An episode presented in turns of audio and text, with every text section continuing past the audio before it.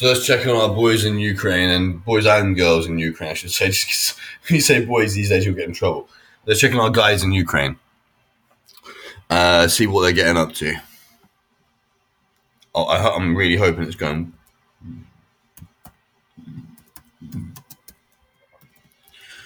Ukraine, Russia. Uh, Russia's war. Live updates. Russia shuts down major gas pipeline to Europe. Okay. EU agrees to suspend Russia visa facilitation. That's good. It means none of the fucking spies get over here. If they have spies.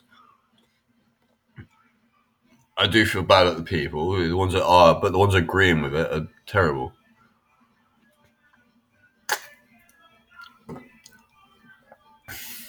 It looks like that's it at the minute. That I can pull up straight away. I, I'm going to need, I need a wee, so